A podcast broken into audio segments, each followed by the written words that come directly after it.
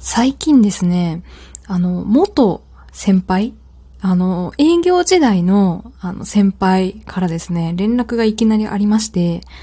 なんかクラシックにハマったんだよねって、急に仕事のチャットで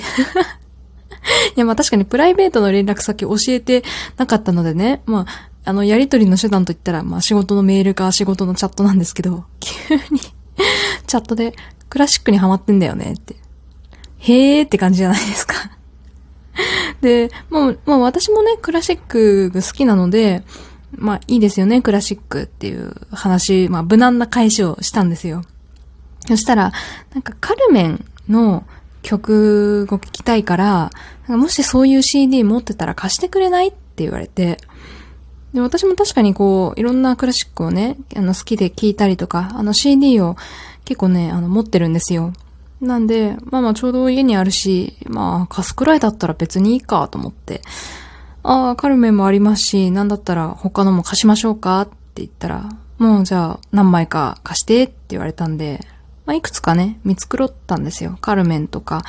あとまあなんだ、結構クラシック最近聴き始めたって、あの、おっしゃってたので、まあ、聞きやすいところ、まあ、有名どころのね、ところを、まあ、青き美しき美しきドナウみたいな、そういうやつだとかね。ラデッキ更新曲とかね。まあそういうのを何枚かこう、4枚ぐらいかな。社内便で送ったんですよ。一応付箋で、こう、何番目と何番目と何番目がね、おすすめなんで聞いてみてくださいって感じで送って、で、帰って、ありがとう、パソコンに落としたから返すねってチャットで帰ってきたんで、あの、まあ、帰ってきたものを確認したんですよ。そしたらね、何曲と何曲と何曲おすすめですよって付箋にわざわざ、こう、この曲とこの曲、あとこの曲は良かったですとか、感想がね、しっかり書いてあって、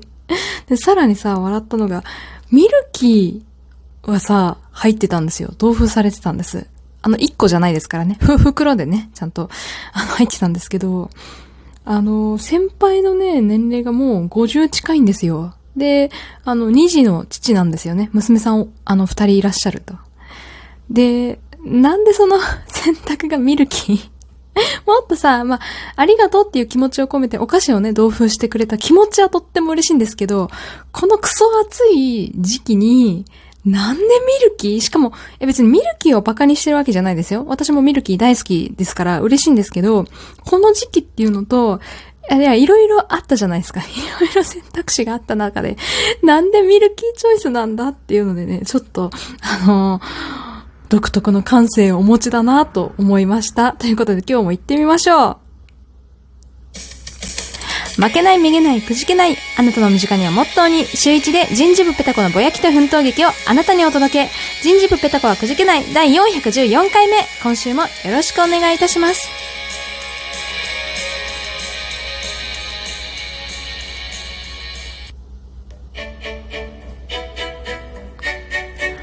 ペタコのお便りのコーナーということで、本日はお便り何通か読んでいきたいと思います。まずは、えー、ペタッコネーム、限界理系大学生さんからいただきました。ありがとうございます。お気持ち、えー、察します。えー、初めてお便り書かせていただきます。いつもラジオ楽しく拝聴しています。特に大佐との掛け合いは最高です。ありがとうございます。えー、本題なのですが、今自分は修士2年で就職先も無事に決まりました。あ、おめでとうございます。研究室に所属しているのですが、電気系なので女性の方が全くいません。ああ、私のね、妹も電気系、まあ、工学系なんでね、あの、妹一人しか女性がいないって言ってましたね。結構女性不足らしいですね。はいはい。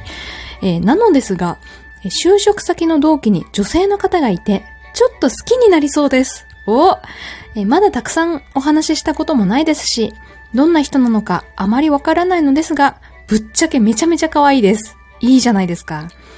えー、かっこ、そもそも人となりを知らないのに、その人を好きになるっていいことなんですかねえー、同期に恋をするってどういう、どうなんでしょうかもし何かご意見などあればいただきたいです。どうぞよろしくお願いいたします。ということで、えー、限界理系大学生さん、ありがとうございます。いや、なんかね、文章からすごい伝わる、とってもとっても真面目な方なんだなっていうのがね、わかるんですけれども、いや、もうね、いいと思いますよ。だってさ、えっと、結婚した、な、何パーセントだっけ ?3 割、4割ぐらいは一目惚れ？から、なんか、結婚したみたいな、ね。その、フィーリングじゃないですか？ね、あんま喋ったことないけども、一目惚れで好きってことは、なんかこう、通ずるものが、あの、あるのかもしれませんよ。ぶっちゃけだって、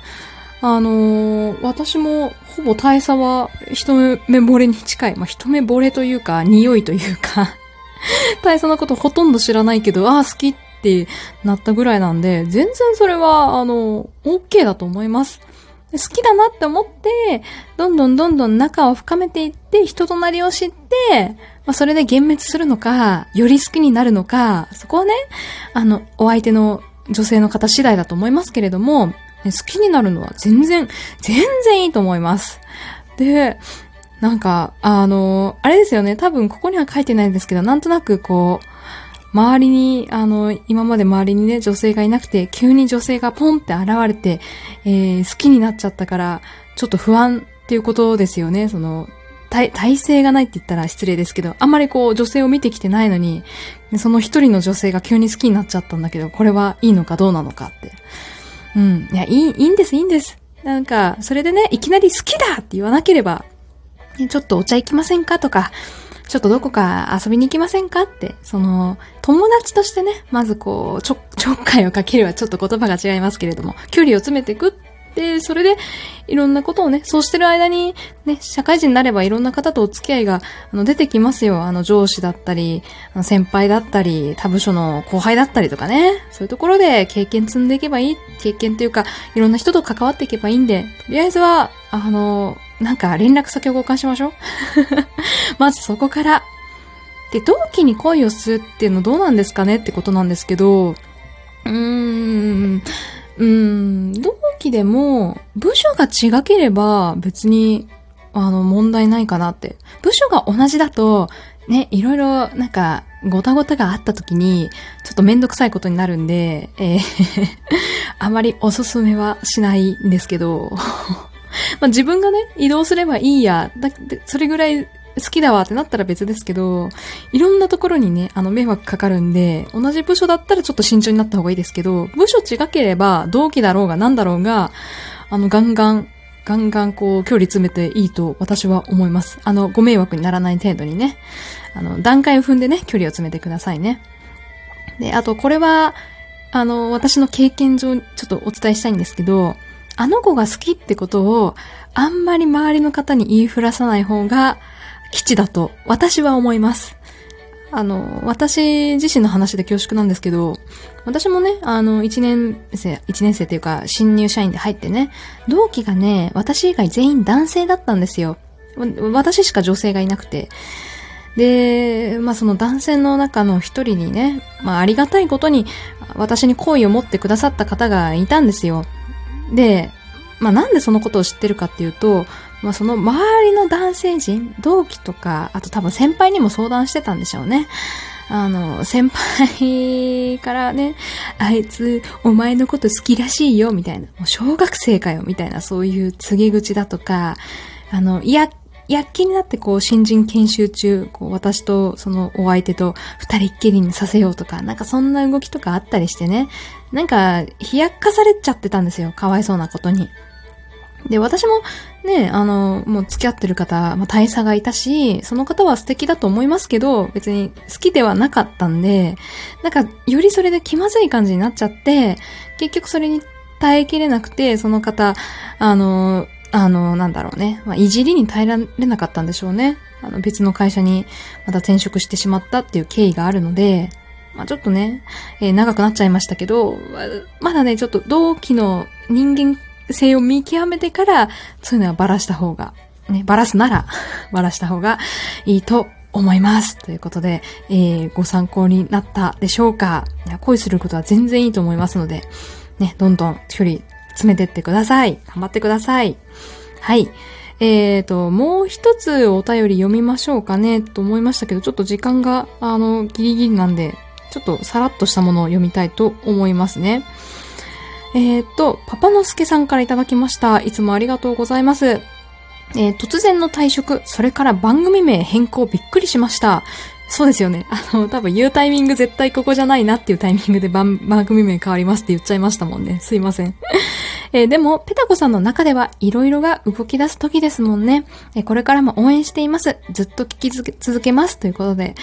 えー、いつもありがとうございます。このずっと聞き続けますっていうのがね、本当に、あの、支えてもらってるなって、ありがたいなって感じますね。いや、ほんとね、あの、転職を、転職っていうか、まあ、とりあえず退職かなあ退職を決意してからですね、人間不思議なものでね、仕事がすごいうまくいくんですよ。なんだろうね。もう、これで終わりだからっていう腹をくくれるんでしょうね。今までこううまくいかなかったことだとか、なんかこう、先輩とか後輩とか、ね、上司とかにこう気を使ってた部分が一気になくなる？もう気を使わなくていい。だって辞めるからね。なんかそういう無駄な部分を取っ払ったら、すごい仕事が進むんですよね。なんか、急いでるけど、これ今相談ししたいけど、でも上司忙しそうだけどどうしようかな、みたいな無駄な悩みがなくなって、ああ、上司忙しそうだな。ああ、でも言わないと間に合わないしな。まあ言って嫌われても別にいなくなるからいっか、みたいなね。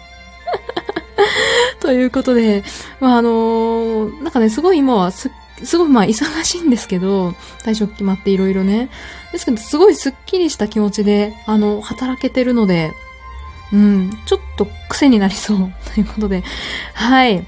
はい、そろそろお時間になりますので、ここまでに出しましょうかね。ここまでお聞きくださってありがとうございました。シーナペタコ YouTube、Instagram、Twitter やってますので、えー、それぞれね、ラジオトークの方だと多分リンク飛べます、飛べると思いますんで、あの、ホーム画面から、ぜひぜひ、えー、そちらも興味興味があったら、フォローしていただけますと幸いです。ということで、以上、シーナペタコでした。それでは、